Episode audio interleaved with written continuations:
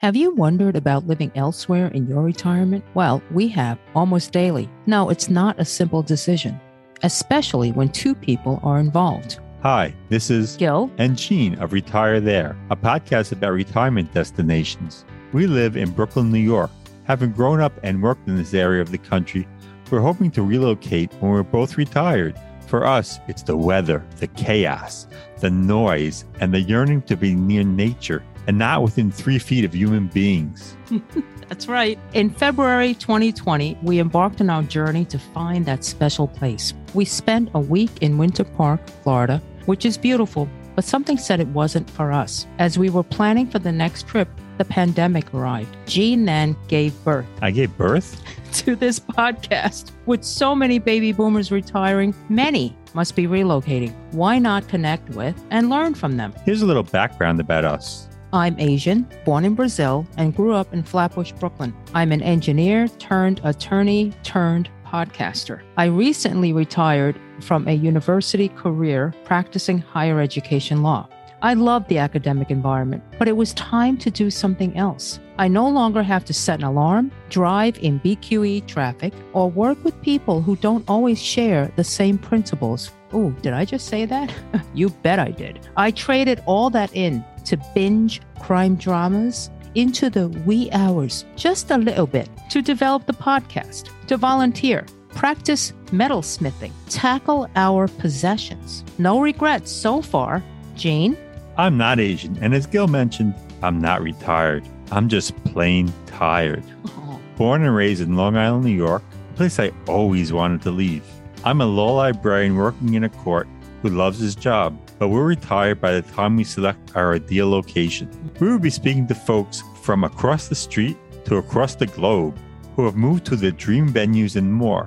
So please stay tuned and remember if you know anyone who has moved anywhere for retirement, let us know. Thank you.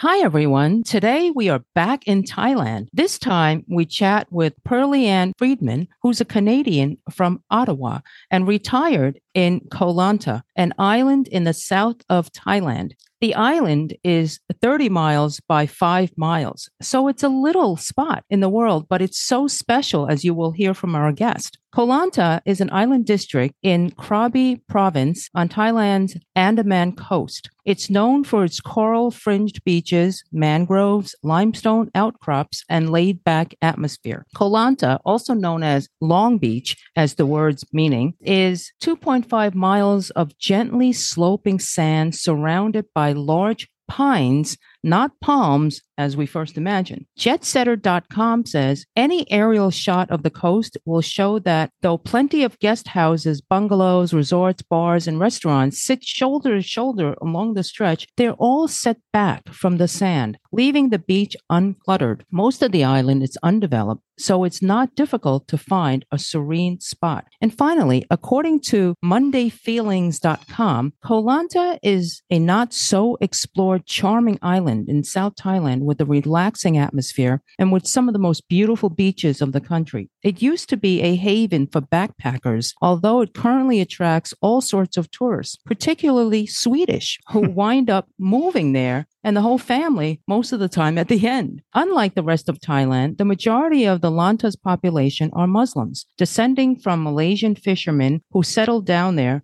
about a century ago. But do not worry about the strict religious rules, as the island is free from fundamentalists and the local population live together rather well with foreigners, parties, and bars, people. So there you have it. Jane? Pearlie Ann was born and raised in Ottawa, Canada. She has an MBA from Ottawa University and a doctorate from Sprott School of Business of Carleton University, also in Ottawa. She worked in business systems consulting, was self employed, and specialized in testing enterprise systems. She is still handling short term contract in the summer. Her interests include garbage art sculptures, painting cat faces on anything and everything, and writing. Pearlie Ann has written books in a professional field But in the last 10 years or so, she's branched out to animal rescue related work. For example, one of her books is Volunteer Fundraising Simplified How to Raise Money for a Cause You Love, based on her experience volunteering in an animal rescue charity in Koh Lanta. She spent 10 years researching fundraising and trying out everything to raise money to help rescue animals. She says it's not difficult to help a charity if you know how. She wrote this book because she wanted to inspire others to make a positive difference and feel great about their Her recent book, Retired Way Out There My Evolving Life on Koh Lanta, Thailand, is the story of her decision to retire on a remote island. Her writings include her many trips to the island, her decision to retire there, get a home, and her transition from a tourist to a local expat. There is also a chapter with helpful advice for those thinking about retiring abroad. She adds, the book is interesting, fun, and full of crazy situations that I got myself into and out of. Hmm. By the way, all of her books, YouTube videos, and sculptures will be listed in the show notes for our audience to check out. Thanks, Gene. Liam Bishop, Pearlie Ann's partner, is an electrician and has a small electrical company in Ottawa. He and Pearlie Ann met in a very remote part of Canada 30 years ago. The Canadian government was building a new tax processing center there, and she was on the team setting up the computer processing system as she'd been on the project that built the system. Liam was the electrical foreman. Oh, how romantic.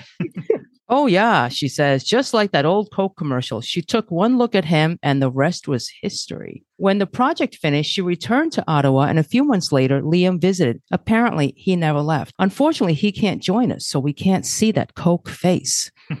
Pearlie Ann states they are completely different, but share the same care values and outlook on life. Yeah, just like Gene and I. A very different couple, but it works. Liam is not yet retired, and Pearlie Ann recently went back to Ottawa to perform a three month project that paid just too well to refuse. So, Pearlie Ann, Gene and I know this episode is going to be a blast, but we must warn you, we are all business. Nah, just kidding. We do need to keep in mind to stay within 75 minutes of recording. So, as you informed us, both of you have traveled tons. How in the world did you decide to land in Koh Lanta, Thailand?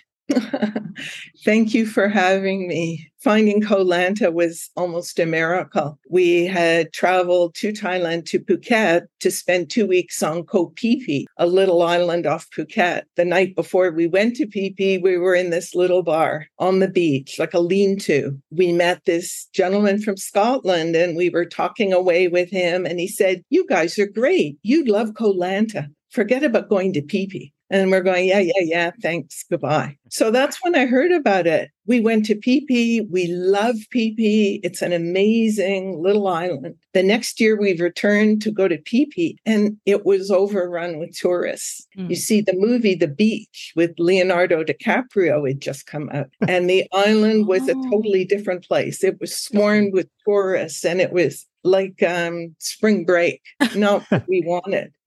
So a few days before we left to go back to Canada, Liam and I thought, oh, let's just go to Phuket. We can't stand it anymore. And we remembered Koh Lanta. So we thought, well, let's go for a few days. And we went. We didn't stay a few days. We stayed six weeks. and we knew this was it. Wow. Wow. This was where I knew I wanted to retire here, and I've never changed my mind 20 years later. So, what was it? You, Mr. Scott.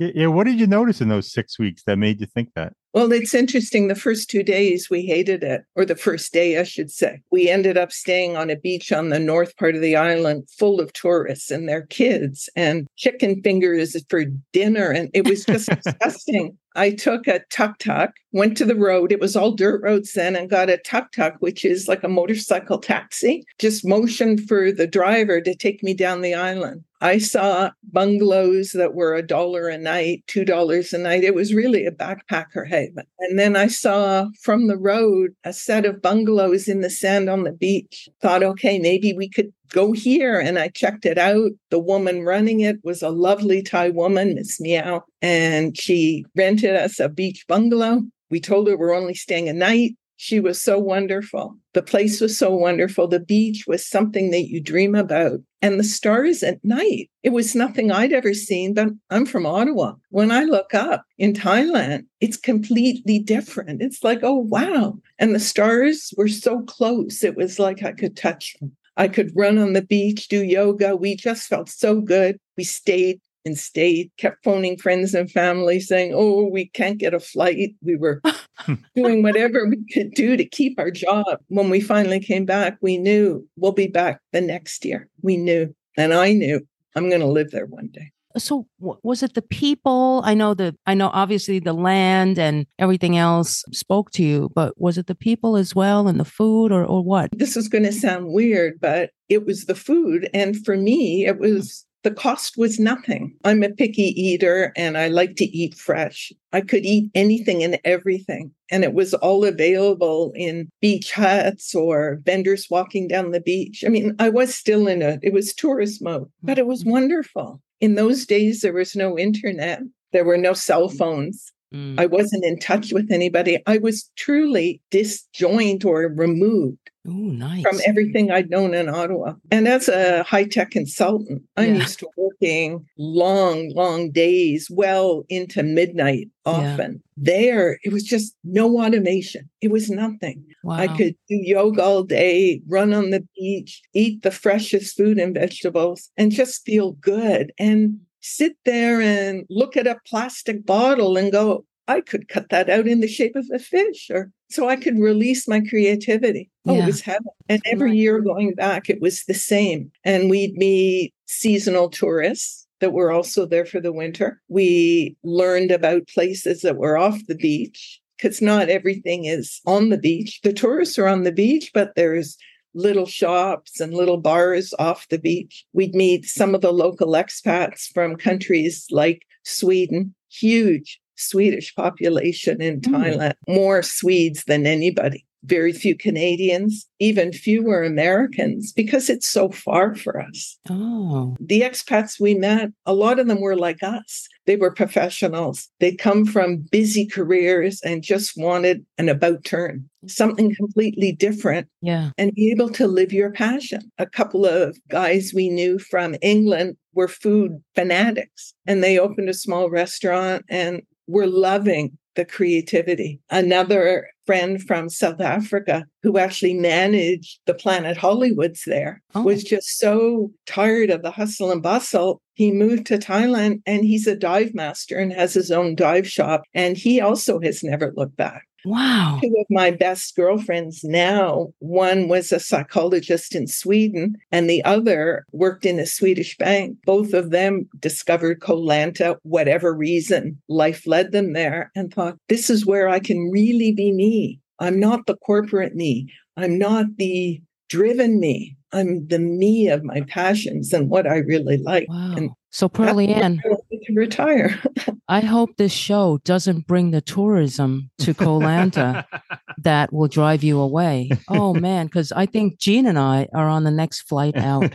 you know, we have a joke uh, amongst the expats there that don't tell anybody about Atlanta because yeah. we don't want anybody here. But I know a lot of the Thai locals, and I don't wish anything bad upon them. I want them to be successful, mm-hmm. prosperous. I want them of, course. of course. And you know, they can stay on the tourist beach at it's even though the island's small, it's still big enough.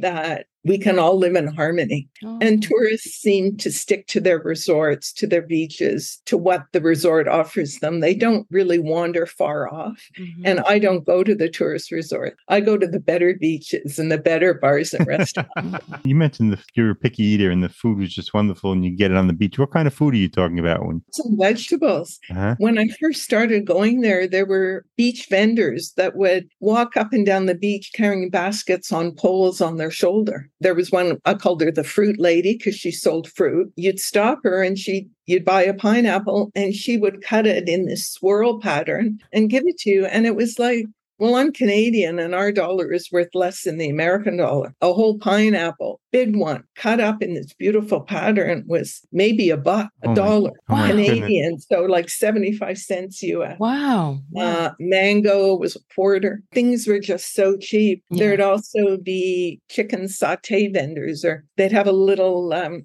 what do you call it? A hibachi. Yeah. Tiny hibachi. And they cook up whatever you wanted, even the Thai dishes. pad Thai with chicken or shrimp and Mhm. som tam, which is the green mango salad. And the all these dishes were, I want to say a dollar. Mhm. Sometimes they were less. Like if you bought two dishes, you might get two for a dollar fifty. Whoa. The prices aren't that much different now from the street vendors. Yeah, I was just going to say. So tell us about today, the prices of food. So I go to the wet markets, which is the fresh markets, and on Koh Lanta, it's fun. Every day they're in a different place so that people can have access close by. Oh, oh, So. Thursday market is near where I live. And it's funny. We go, what day is today? Oh, the market's here. It must be Thursday.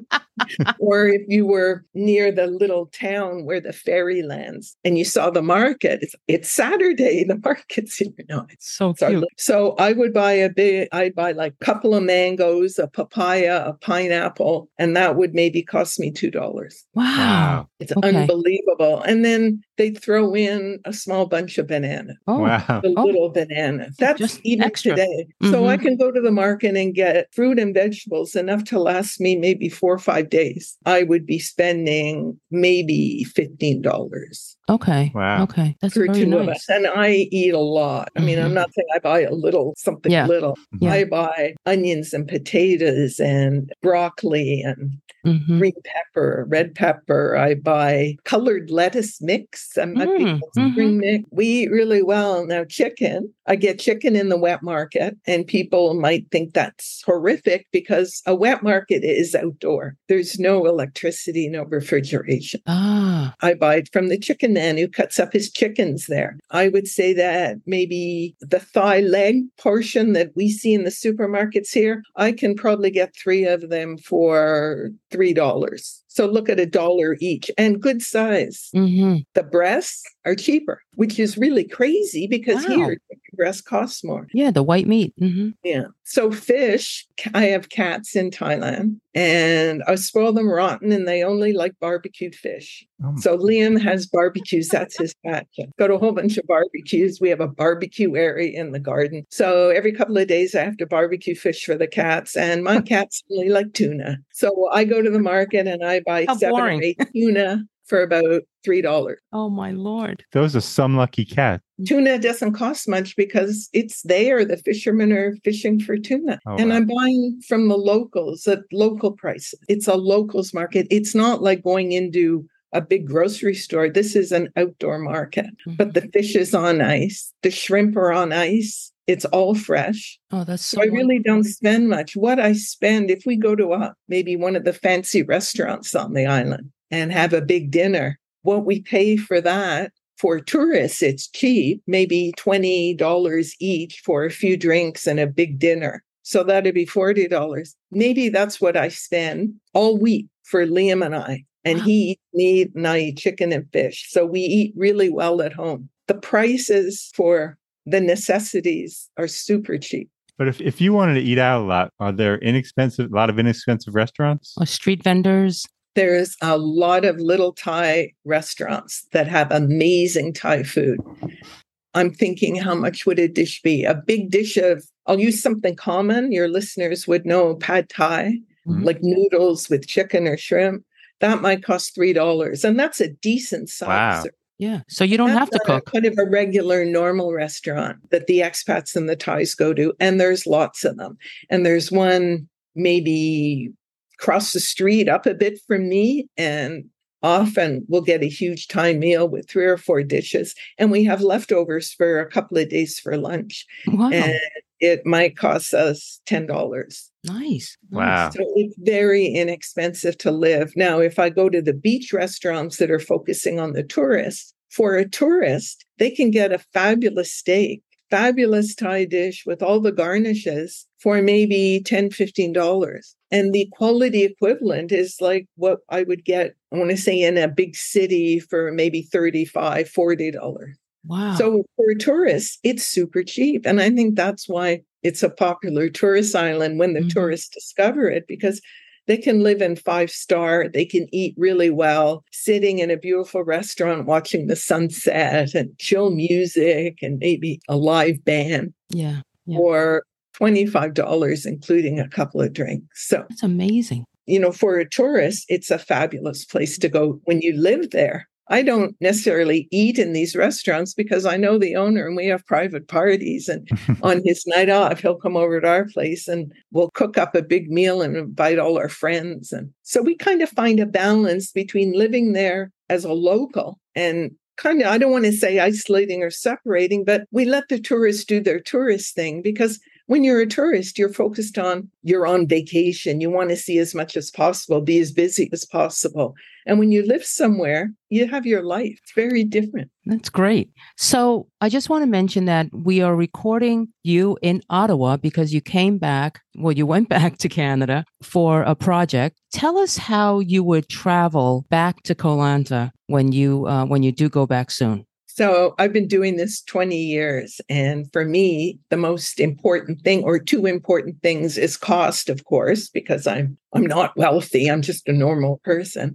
And time, because it's far. It's Yeah. really far. Yep. So in my head, I look at 25 to 30 hour trip. 25 hour trip might not be physically possible because from Ottawa, I have to take a short haul flight to a major hub and then a long haul to somewhere else like Europe and another long haul to somewhere else like a place in Asia and then a short haul to Thailand or to near the island. Oh, So I look at wow. four flights. So it can get really expensive or it can get really cheap. So I look at a balance between connections and time and price. So I could probably travel back extremely cheap if I'm willing to have a 70 hour flight with Ah. huge layovers everywhere. mm, Now, that might be okay if I wanted to spend a day in London and a day in Singapore. mhm, So it's not necessarily a bad thing. mhm. So if I want to get back fast, I look at making sure my flight is under 30 hours with all the connection. And I don't want really long layovers, especially near the end, because yeah. one year I had a long layover in Detroit, six hours, and I was so tired because I'd already been traveling for like 25 hours. And I ended up talking to my mother on the phone to keep me awake so I didn't fall asleep and miss the oh. hour flight to Ottawa. I thought, never again will I do this. So I learned. Yeah. Now, if I would have had friends in Detroit, it wouldn't have been a problem. right. So, yeah, I start looking for my flight maybe two weeks before. I don't do a long time in advance because I don't know what my life, what's going to happen. Mhm, If I mhm. book now to go back in October, maybe that day there'll be something I don't want to do it. And I find the price doesn't really differ between three months before and two weeks before. Oh, wow. Yeah, two weeks before they're trying to sell off the tickets. So the prices seem to come down. And I surf and I surf. I use all of the Expedia and booking and I use everything to Mhm. try and figure it out. And it takes me a while, but it's a far trip.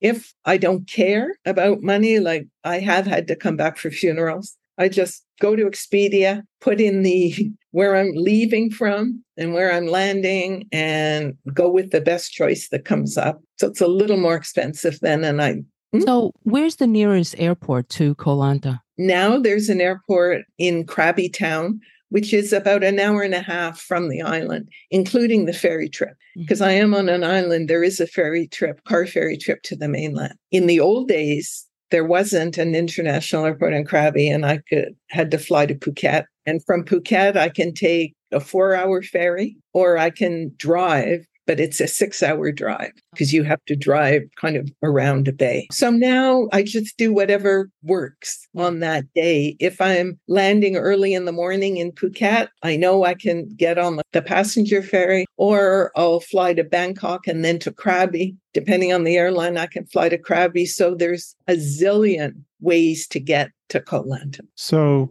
you spent 10 years visiting the island before you finally re- retired there, you say. When you did retire there, what kind of housing did you get and what are the prices like there? When people ask me about prices in Thailand, I really believe that whatever budget you want, you can find.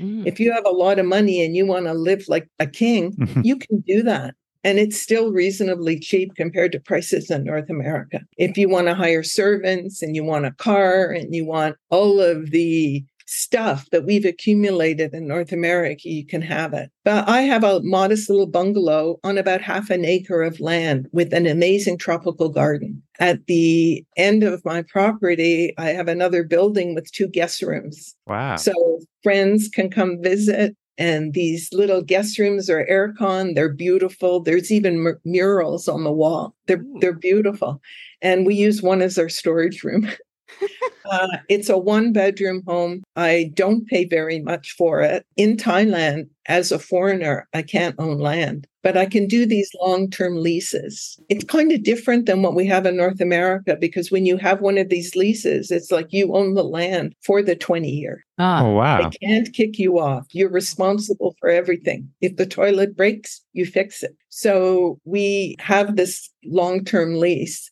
For electricity, I pay maybe $30 a month. And we run the aircon all the time in the bedroom. That's the only room that's air conditioned. I'm always on my computer. And when Liam's there, he's always on his iPad. We don't worry about leaving the lights on because we have this huge garden, and Liam, being an electrician, has lit up the garden. It's a magical mystery tour, whatever you want to call it, Oh, at wow. night with the huge palm trees and all the flowers in the garden and the cats walking through the lights and their shadows make them look like giant lions on the wall. And so it, electricity is super cheap. Water i pay for six months of water mm, about a hundred dollars. And we use a lot of water with our big garden. The internet fiber optic costs about $30 a month Okay. which is unbelievable when i think what i'm paying here in ottawa for fiber optic yeah Yeah. it's just not expensive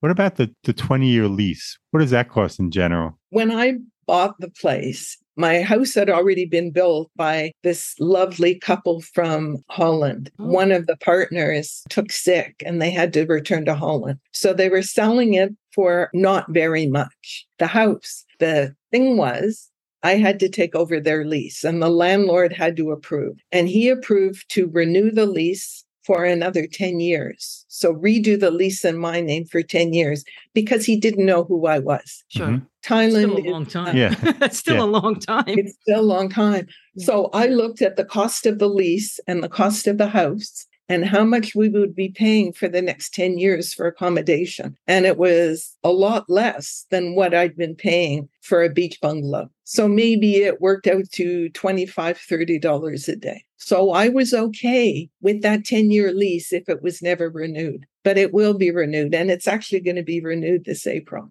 for another 10 years. We're just going to roll it over. And it's part of the Chanote. That's kind I probably don't say it right, but that's what they call this kind of land. It's Chanote land. And it's common in rural parts of Thailand where families own valleys and mountains and mm-hmm. portions of land. And the land's been in their family forever. They section off parts of it and rent it on these long term leases. And it's income for the family. So you paid for the house. That's a one time fee? I did the one time price to the house. So I own, it's funny, I own the top and rent the land. Okay. But, you know, I did the math and I thought, I'm okay, even if at the end of 10 years, I don't want to renew it. what does a house like that cost these days, you would say? Just the house before the land. It's really hard to figure that out because I bought it from somebody who had built it. Mhm. Mhm. So maybe what I paid for it 10 years ago isn't what it would be worth now. So now let's say it would be worth in US dollars 150,000 US. Okay. Okay. Maybe less. Like but that's now, not when I bought it. Right, right, right. Right. Right. 10 Yeah. We years just want to get a sense. Yeah. As um somebody who's basically retired and I'm I have a bit of savings but not very much and I do get the government pension now. If I didn't find another consulting contract and I didn't bring in any more money, I could live on that land because my annual rent is about $3,000, which Wow. is ridiculous. Wow. When you think about it, $3,000. Wow. So that's not very much. But remember, I'm remote. I'm not in downtown Bangkok. I'm not on Phuket. I'm in a remote island, but I'm living the lifestyle I love. It's Mhm. totally affordable. I'm eating fresh food. I can exercise to my heart's content. Yeah. I'm kind of cardio junkie. I do super long walks, a bit Mhm. of running, and really long mountain bike rides. Mhm, And- mhm. I'm thoroughly like nothing could be better. Huh. Healthcare is a big concern for everybody. And I've debated this and debated it. When I went to Thailand before the pandemic hit with my retirement visa, I had to have healthcare. And I paid a lot for the healthcare. I think it was about 2000 a year. I had to get it. And I really debated if that was the way to go because healthcare in Thailand is wonderful. The medical resources are everywhere. Western style hospitals, or it's not even a Western style hospital, it's the best hospitals ever by people trained in the US and in Europe, offer services with the best equipment, the most modern equipment. People go to Thailand on medical vacations because Yeah. it's so much cheaper and better quality Right, right. to We've have heard this. the Yeah. elective surgery there, like plastic surgery, Mhm. like my dental implant. Is there a hospital on your island? There is no real hospital on the island. We have to go to the mainland to Krabi Town, or we can go to Phuket, where there are world class hospitals. How far No, is Krabi I- Town? Krabi Town is about an hour and a half from the island. It's the one close to the airport. Okay. But Phuket has the Bangkok Hospital of Phuket, which sounds weird. It's called the Bangkok Hospital, is maybe one of the best hospitals in the world. oh, Wow. It is renowned for plastic surgery, and a lot of famous Americans have gone there for sex, whatever you call it, reassignment. Very popular. Bruce Jenner was there. I think Is that right? Oh, is that right? Did right? a show. I think they did a show from Phuket. wow. So, and it's not expensive. For example, uh, about five, six years ago, I came down with dengue. And a lot of people get dengue, and it's nothing to be afraid of, even though it's a bit of malaria. Dengue fever, it's a strain of malaria and it's caused by mosquito bite. Ah, The mosquitoes carry the dengue, and most people are okay. You have a terrible fever, not unlike COVID. mm. You have a terrible fever, your body aches for about three or four days. You're a little delirious, and then the fever breaks and you're okay. Mhm. But some people, as in older people, and I'm also a cancer survivor. So Oh, I guess I'm not as strong, even though I'm very athletic. I wasn't recovering well from dengue. The doctor on the island, terrific doctor who helps out the expats a lot, a military doctor who lives on the island, told me I better get to a hospital. She suggested a hospital near Krabi, and we thought, no, let's go to Phuket. Better go to the best. So I was in the hospital four days there. I had a private room. I was on an intravenous drip for four days to help build up my white blood cell count. I had all the meals, all the medication, everything. I didn't have insurance. My bill for four days was a thousand US, Oh my including goodness. All the medications, all the food, Holy- a private room, including a refrigerator Wow. and a sofa bed. Because in Thailand, when your family member is in the hospital, you want to stay with them. Right, right. so Liam family could have stayed with me, but no way, get out of here.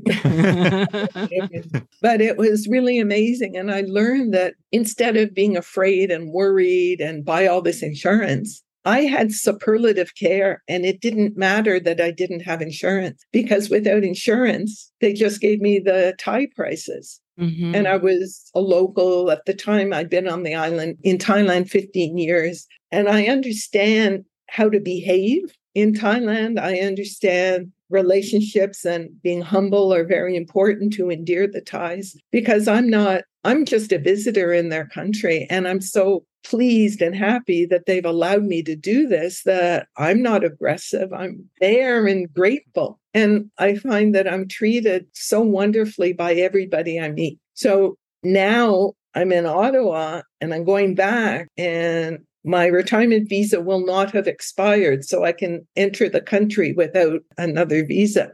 I have canceled my health care. And I don't think I'm going to get it again because the premiums you pay for healthcare are far more than four days in a hospital in a private room on medication and a drip. Wow. And talking to other expats who have medical insurance, sometimes things happen that shouldn't. Like instead of the doctor telling them to visit a hospital, an ambulance is called to take them to the hospital. Like all of these expenses because people have insurance. I don't need it. For me, I'm not going to do it. Now, I'm a Canadian. I have health care here. If my cancer comes back, I might come back to Canada for treatment. If I get very sick, I might come back to Canada for treatment. But I have no problem going to a hospital in Phuket because I truly believe that the healthcare there is better than here. Number one, they take you immediately immediately. In Ottawa, if I want to go see an eye specialist, I might wait six months. You know, so it's just different. I'm okay paying for a thousand dollars when I was near death after four days. Mm-hmm.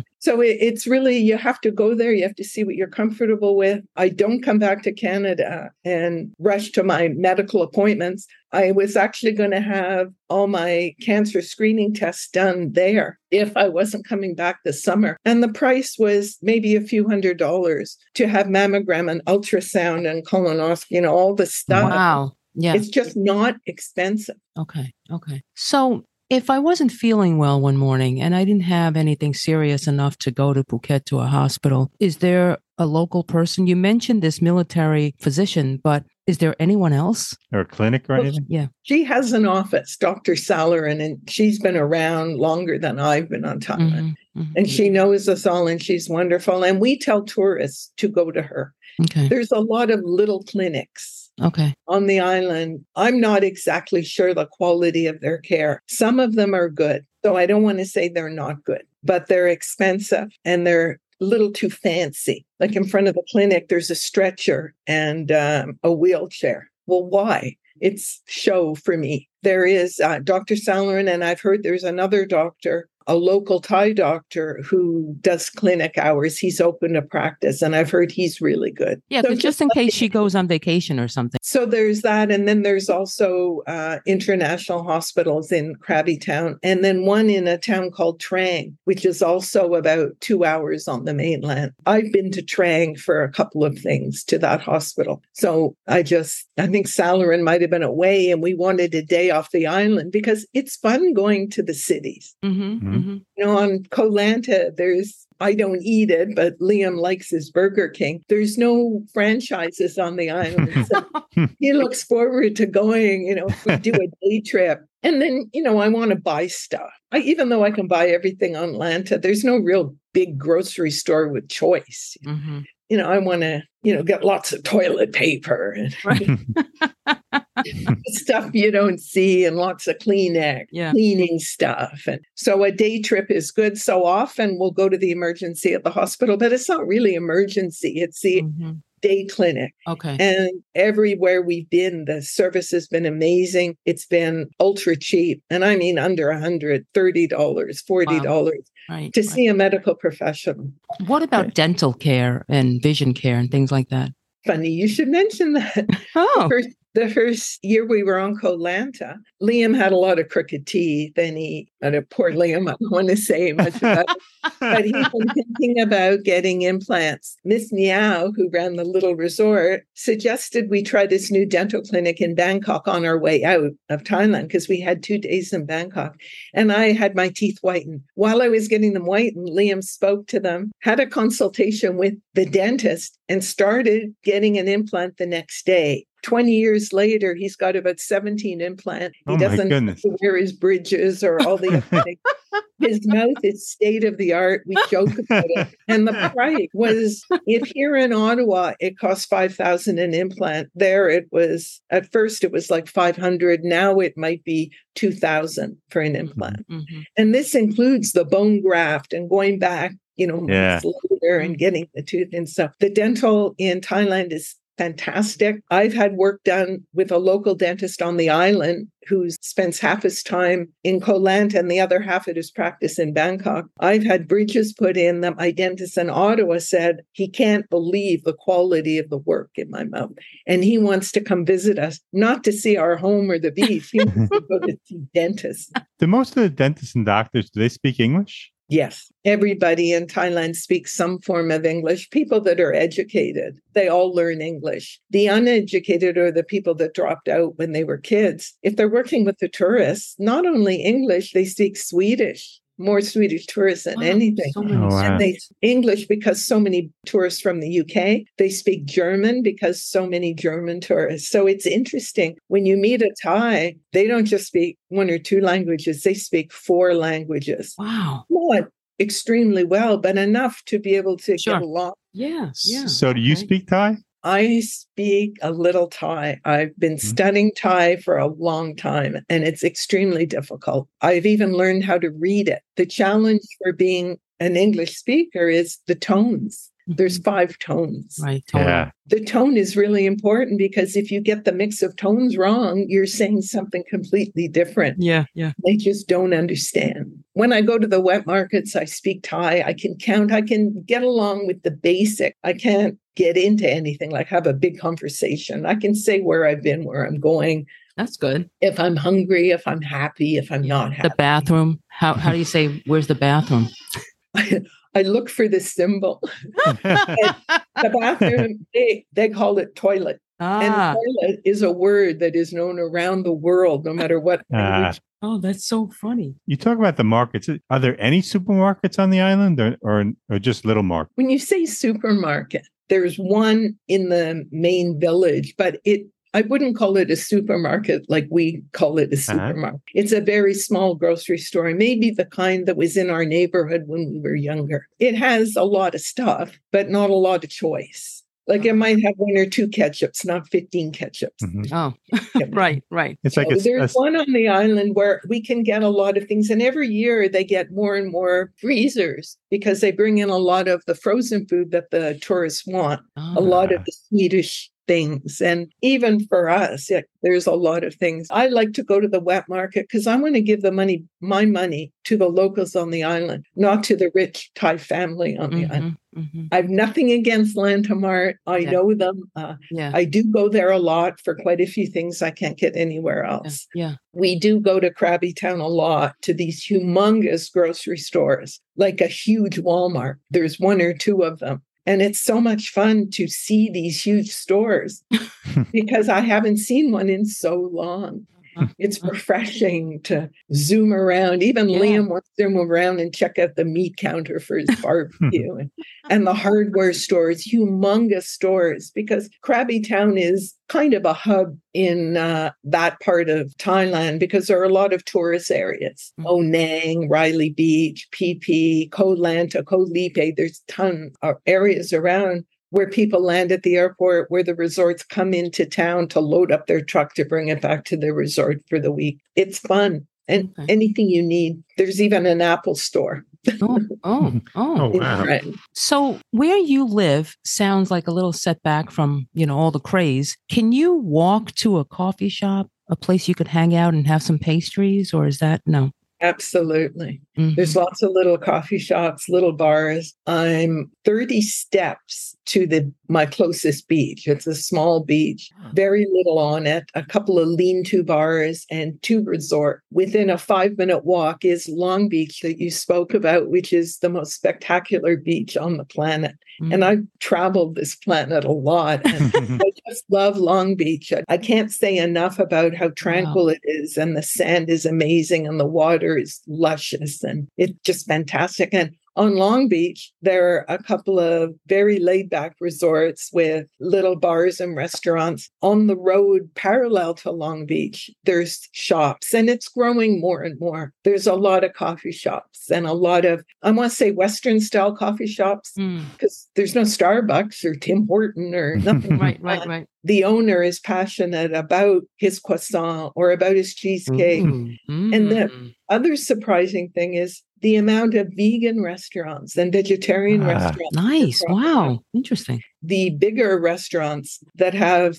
plenty of options for vegans and vegetarians because so many tourists are vegan and vegetarian, and a Mhm. lot of us on the island are pescatarian. Uh-huh. So we throw the fish in, and I throw a bit of chicken into my Oh, diet. I love it. I the love it. choice is amazing. And when I come back to Ottawa, there's like two or three restaurants. They're so expensive for vegan Yeah, and yeah. vegetarian. You can't. You can't. I can't compare. wait to go back. Mm, I'll bet. I'll bet. go out. So, do you need a car or do you bicycle around or how do you, what do you guys do? When we first got to the island, we looked at getting a motorcycle, and I'm petrified. And I shouldn't say motorcycle, I'll call it scooter. In those days, there was no paved roads, and Liam rented a bike a couple of times and he'd go out exploring, and he'd literally come back full of mud or, or dark red because the earth is Mm. red, like where he's actually from in uh, Cape Breton, PEI of Canada. It's Mhm. pretty funny. He took off his sunglasses and I could see his eye. because I'm afraid of motorbikes, we didn't rent one and we just take a tuk tuk, like Okay. it's a motorcycle sidecar. Mhm. And I had uh, a local that I'd phone and he'd come and get me. We'd go wherever we wanted. So a Right. four or five kilometer trip might be a buck. So you can't beat that. And so that's readily accessible. that's readily accessible. yeah. A lot of tourists come and rent a motorcycle. And it, I want to say it's maybe $5 a day Oh, motorcycle or a and that's a lot because you can rent one for a month for maybe $50. Like, wow. You know, when the longer you stay, the cheaper it gets Yeah, for Yes, the locals sure, because it's just easier to rent it to once, not 30 times. I guess you can rent a car too. So we started renting a car after we'd been on the island about five years because we were meeting more of the locals. We had some very good Canadian friends who lived, I call it the other side. So the island is very long and there is a mountain range in the middle. To go to the other side, I don't want to take a tuk tuk. It takes about 20 minutes to go to this little village at the south end of the island. So sometimes we'd rent a car for a day or two and we just decided it's actually cheaper to rent a car for a month. I think in those days we were paying two or three hundred dollars a month for a car, unlimited Mm. mileage or whatever. You just rent the car. We still rent a car from the same gentleman, and now we pay about five hundred a month. Okay. And it's a six cylinder car. We can drive to Phuket with it. Like we Mhm. can go anywhere. It's not um like a heap. When we got there before the pandemic, we rented the car for the season. You know, we promised him we'd be here at least six months. when the pandemic hit and we just kept staying, he lowered the price. Oh, wow. So we were paying about 400 a month because the island was empty. He wanted us to keep, he wanted our business. Ah, sure. Yeah. And we travel, you know, when we can, we'll go to Phuket. We try and go to Phuket every couple of months Mhm, to be in civilization for a couple of days. mhm. We do go to Krabi Town at least once every two weeks. And Liam plays golf a couple of times a week, and that's also in Krabi Town. So our car is a workhorse. Okay. Mhm. And I'm glad to have it because I'm I'm afraid of being on a motorbike. We've Yeah. got tourists there on a motorbike. The requirement for renting a motorbike is five dollars. It's not. Do you know what you're doing? Mhm. Can you drive on the other side of the road? Because it's not like the way we drive here in North America. It's like the way they drive in the UK, which is kind of surprising. But Huh. so you're driving on the wrong side of the road on a motorbike. You don't know how to drive with a lot of other people the same. Oh So my even as a runner in Yeah. tourist season, I hated running on the side of the road because Sure. I'd be almost hit by these motorcyclists that didn't know what they were doing. Oh my God.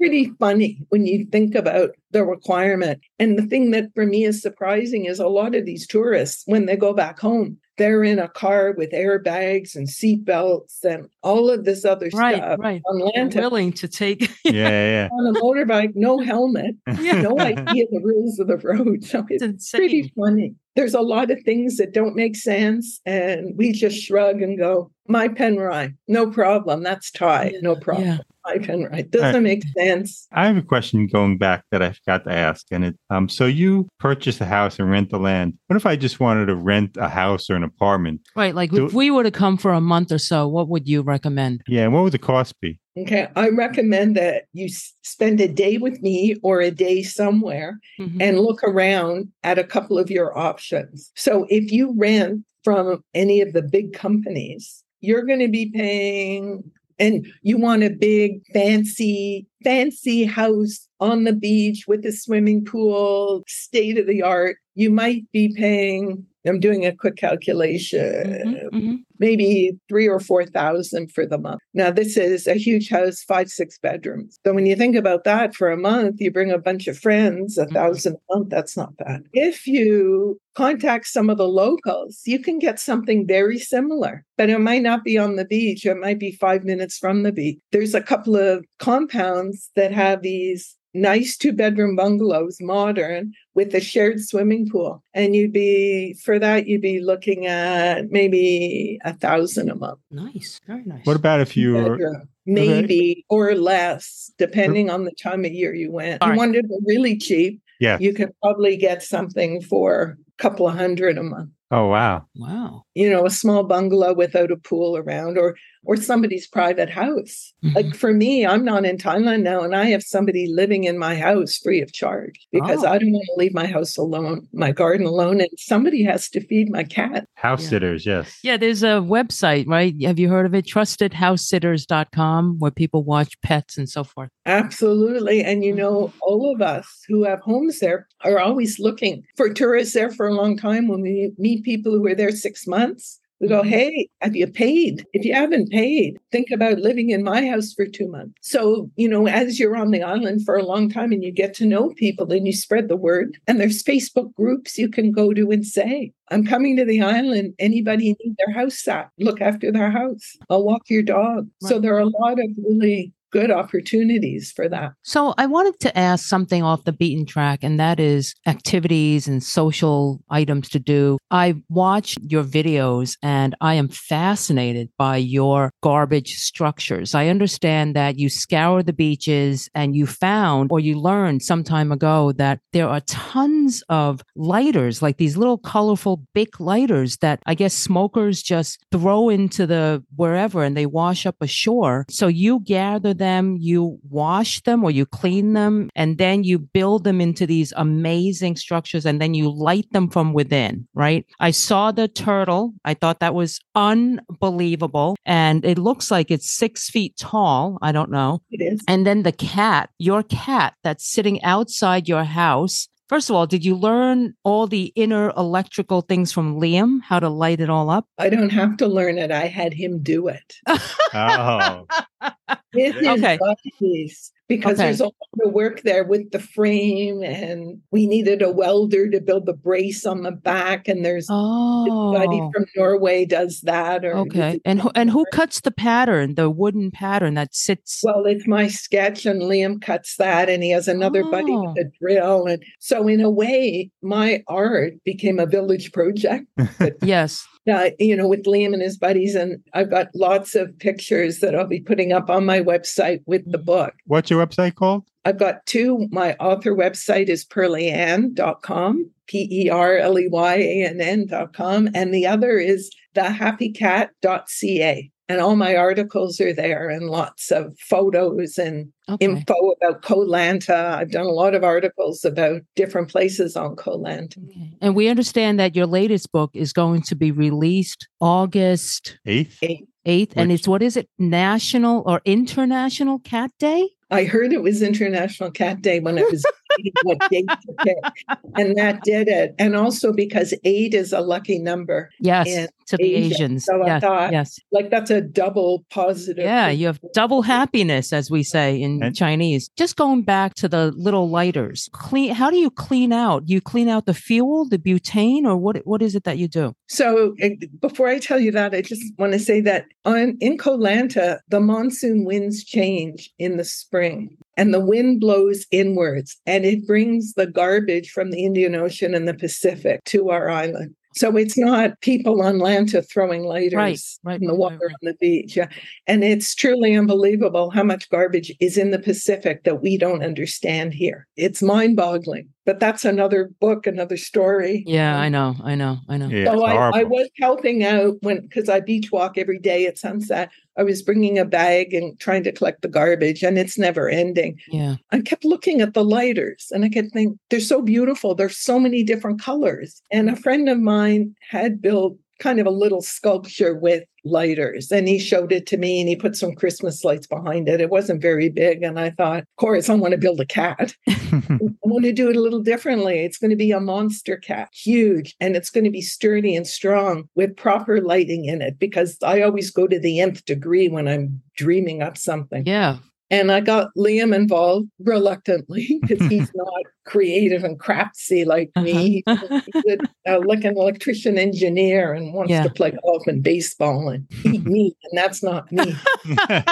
So as I started building the cat, he started getting interested in it and planning on how to make it strong and the electric and the cables in it and that. Mhm. So I take the lighters and I because they're from the beach, they stink. Oh, I soak them in a big bucket of water first to try and get the grime off them for a day, swish it around, empty it, and then pour bleach in with a lot of water and soak it for another day in bleach because I'm going to touch these things and I don't know where they've been. And then I wash them again in soapy water. Let them dry. And then I have to take the top off. So I have a like a wrench thing, yeah, yeah. pliers, and I crack the top off. Oh, And then in the bottom, the plastic part, there's a little screw with a white thing in the lighter. I don't know what it's called. And I didn't want that there because when the lighter's lit up, you're going to see the white in it. So I unscrew the top and pull out the white thing. So the prep for the lighter is days and days of prep. mhm. wow. And I got a lot of people in, especially low season when there's not a lot going on, because we're all collecting garbage. People would bring me lighters. Yeah, Oh, I saw a guy come with like garbage bags of of lighters. Of the guy who Yeah. owns the bar, I guess. Yeah. Yeah.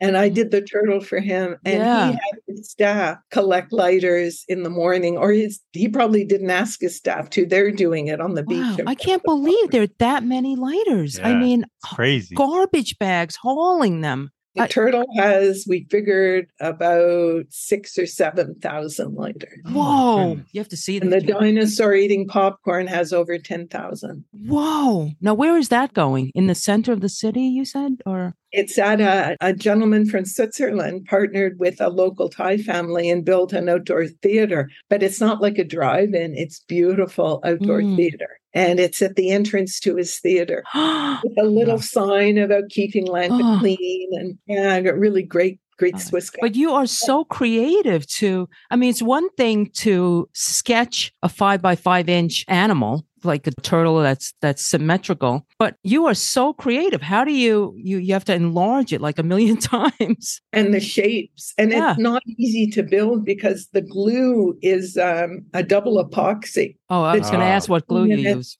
It Mhm. takes a few minutes to dry. So I can't glue on top of a lighter and then glue on top of that lighter. It has to dry. So it's a slow process. So I have to envision the shape of the animal, but very slowly. When you make a mistake, the glue is stuck. solid and Yeah. even a hammer, you have to smash it to get it apart. So I really had to think about it and think about it. And when I go for my long beach walks, I would think, how am I going to build the hip? How am I going to start the hip? What do I want the hip to look like? interesting Yeah, it's pretty Wow. funny. And the tail. And when you're beside these sculptures, you can see how they they have the shape of the animal. Or, yeah oh my god and it took yeah 6 Mhm. weeks to build the turtle Mm, I'd say more like two months. oh okay.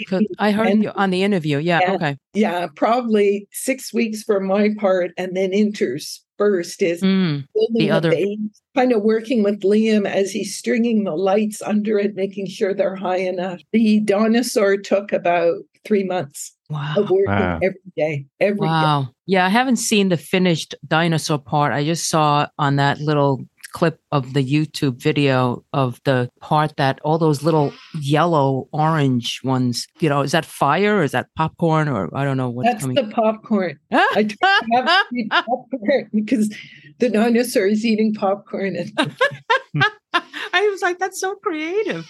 So fun. Yeah. So I wanted to ask I think I'm creative or I've done creative things, even though I'm also the opposite. I, I have this like kind of dichotomy. I'm part engineer, part craft person. So the one side is always making things must be even, must be, you know, symmetrical. But then there's the creative side that says, just do it. And I can't get started because until I have every piece of equipment or every piece of inventory ready, I can't get started. If I were to live there and I needed things like I run out of flux or I run out of solder, can I easily get stuff like that? Or do I have to go to Phuket or do I have to order from Amazon? Krabi does Amazon like does Amazon deliver? So there's always somebody going to Krabi Town. Ah. Always. So if I need something, I can phone a couple of people and say, Do you know anybody going? Or I can go on the Facebook group for the island Oh. and say, Anybody going to Krabi? I need solder or something, Mm. whatever. But Okay. also, and this is because of the pandemic, there's a,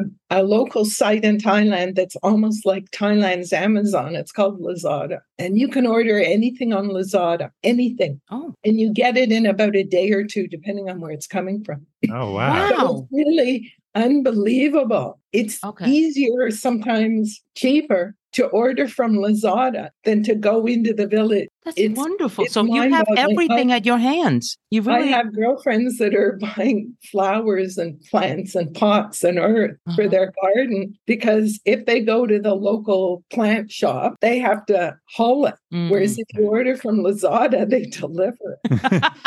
It's really unbelievable. Anything you want. okay. One night, Neiman's going, Oh, I really want some Kraft Thousand Island dressing. Didn't want to go to Krabi. And what if they're sold out in Krabi at the big shop? So we went to Lazada and it was there the next day. It was Wow. Is that like an Amazon? uh, Is there a membership? Is it a one year membership? No, you just join. Oh, They're free to join. They have everything, even from the drugstores. It's like Amazon okay. without the like ebook part. Sure, just- sure, sure. So Okay. it's really uh, crazy. Yeah, yeah. I, I have a question. You ended up on the island, Koh Lanta, and you, s- you seem to love it. But there are other places. We, we covered three other places Thailand. Thailand, Bangkok, Chiang Mai, and Phuket. Did you think about moving to any of those places? I did, but they're too built up. They're big modern cities, and I Mhm. didn't want a big modern Right, city. right. Chiang Mai is a beautiful place, and living outside outside Chiang Mai in the countryside is gorgeous. And if we ever decide we wanted to leave the island, we have thought about places up near Chiang Mai in the mountains. It's just completely different, but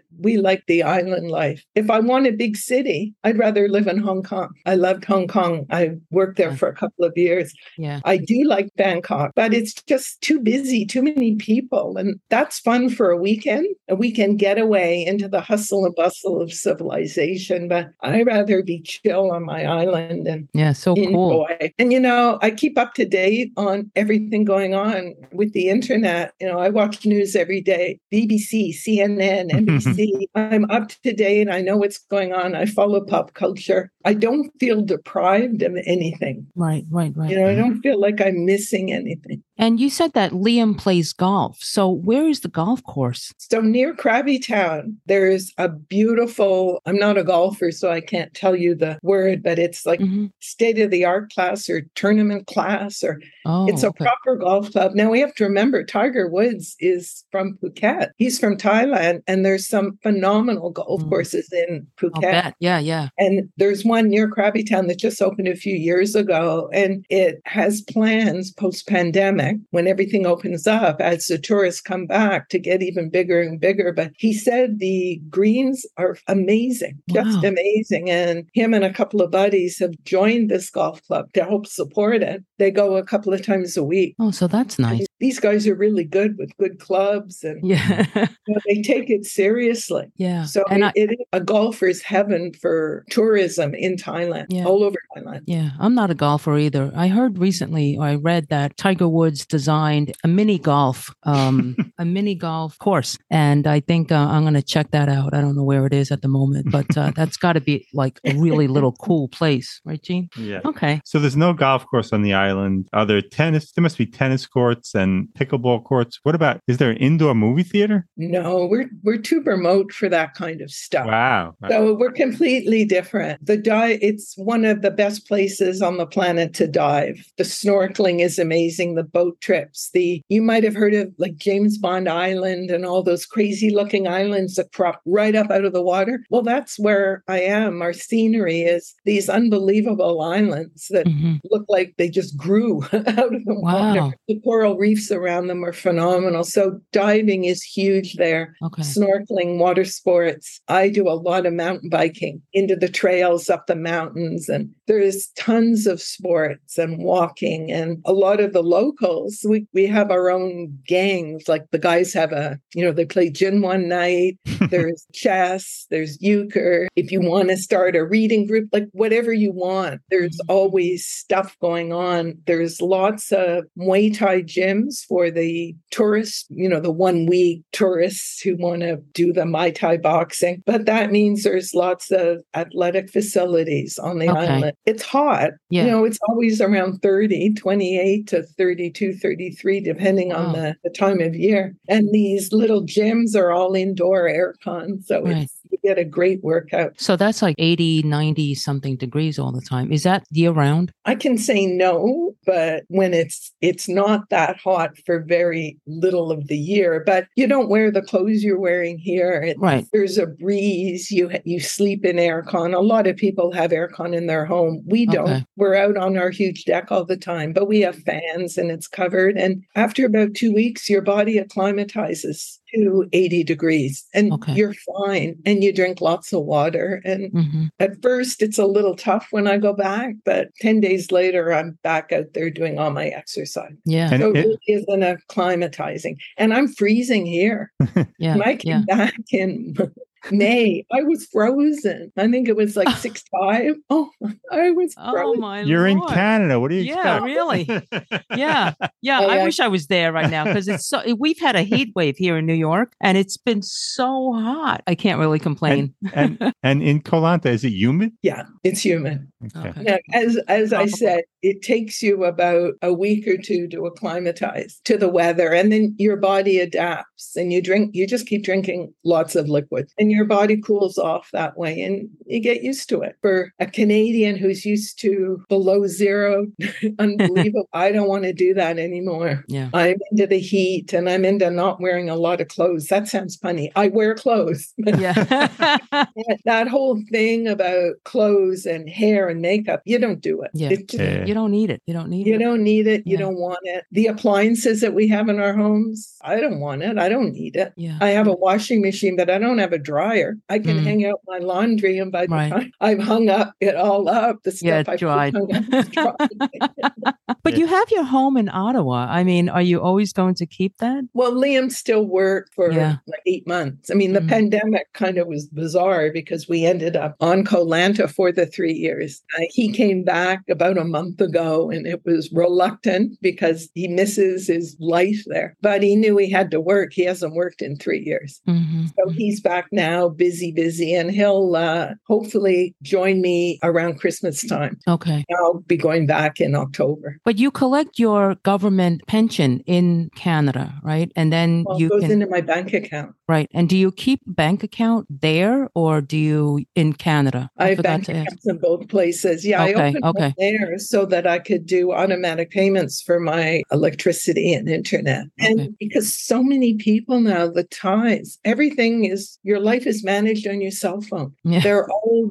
doing messaging and online banking. and Amazing. Yeah. it's really it's unbelievable. And I think it's because the infrastructure for landlines wasn't there. Ah. And when the phones came, everybody could do everything. And even somebody who works a little cart, they've got a cell phone. They're on Facebook. They're buying on Lazada. The modernization is it's a little different there. Do those little carts take credit card? No, Okay. no, I, on Lanta, I well, I shouldn't say no because a lot of people are signing up with. I can't remember what it's called. I've seen it here. that Square? can That's that's it. Mm. So they're starting to use that, but you can do a bank like a bank transfer from phone to phone. It's really simple. You go to your bank account on your phone and you click one or two clicks, put in Yeah. their account number, and you just send the money. So Yeah. Yeah. almost everybody's doing that now. Right, so it, right. it's great. Yeah. We have All right. that, you know, Venmo, Zelle, all those different apps. So you've said that as a little girl, you dreamed of living on a remote island, and now you live on one. Has the island met your expectations? I think my lifestyle has met my expectation. So the island is all part of it. I always knew I wanted to live somewhere completely different to be able to explore myself and learn about myself. And when you get caught up with work work and career and the pressures, and you kind of forget about it. And a lot of people think, oh, when I hit retirement, I can do it. I can do it. Well, I'm doing it and I'm making sure I'm doing it. And I'm making sure I'm positive every day and looking at how I can make myself better, my life better. And there's limitations, my health, my finances. I, I don't have carte blanche, but I look at life as opportunities, not as borders or there's there's nothing stopping me from figuring it out no matter what's going on. So I couldn't be happier. You know, I'm living a rich and full life. I'm exploring my passions, learning about myself and learning about the planet. And that's kind of, I sound kind of sappy, but no, God, no. you're so inspirational. Yeah, I'm you're jealous. So inspirational. you can do it too. It's really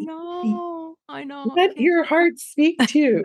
yeah. You like, you know, yeah, yeah. Figure it out. Right. All right. right. So Pearlie Friedman's book about Koh Lanta is out this month, which is August of 2022, called Retire Way Out There: My Evolving Life on Koh Lanta. And you can get it hardcover, soft cover. You can get Audible book, and you could also get it Kindle. Kindle. Also get it on Kindle. Yes, I yeah. forgot about that one. So Pearlie we want to thank you so much for joining us, and this was really really not only enlightening, but you made it seem really possible. You're on our list of places that Gene and I plan to visit when Gene doesn't retire for another two years, but that list is growing.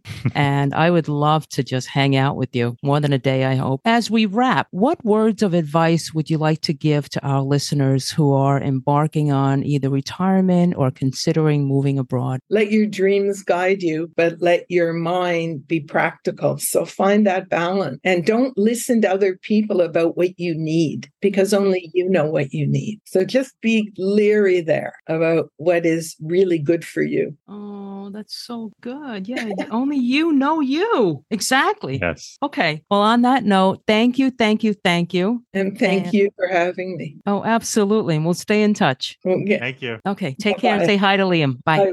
Bye. We hope you've enjoyed this episode. If you know someone who's relocated for retirement and wishes to share their story with us, please reach out to us. We'd love to hear from you. Our email address is gg at retirethere.com. Our website is retirethere.com, and you may follow us on Twitter at retirethere underscore. Now, if you've liked our show, please subscribe and rate it in Apple Podcasts. In the meantime, be well.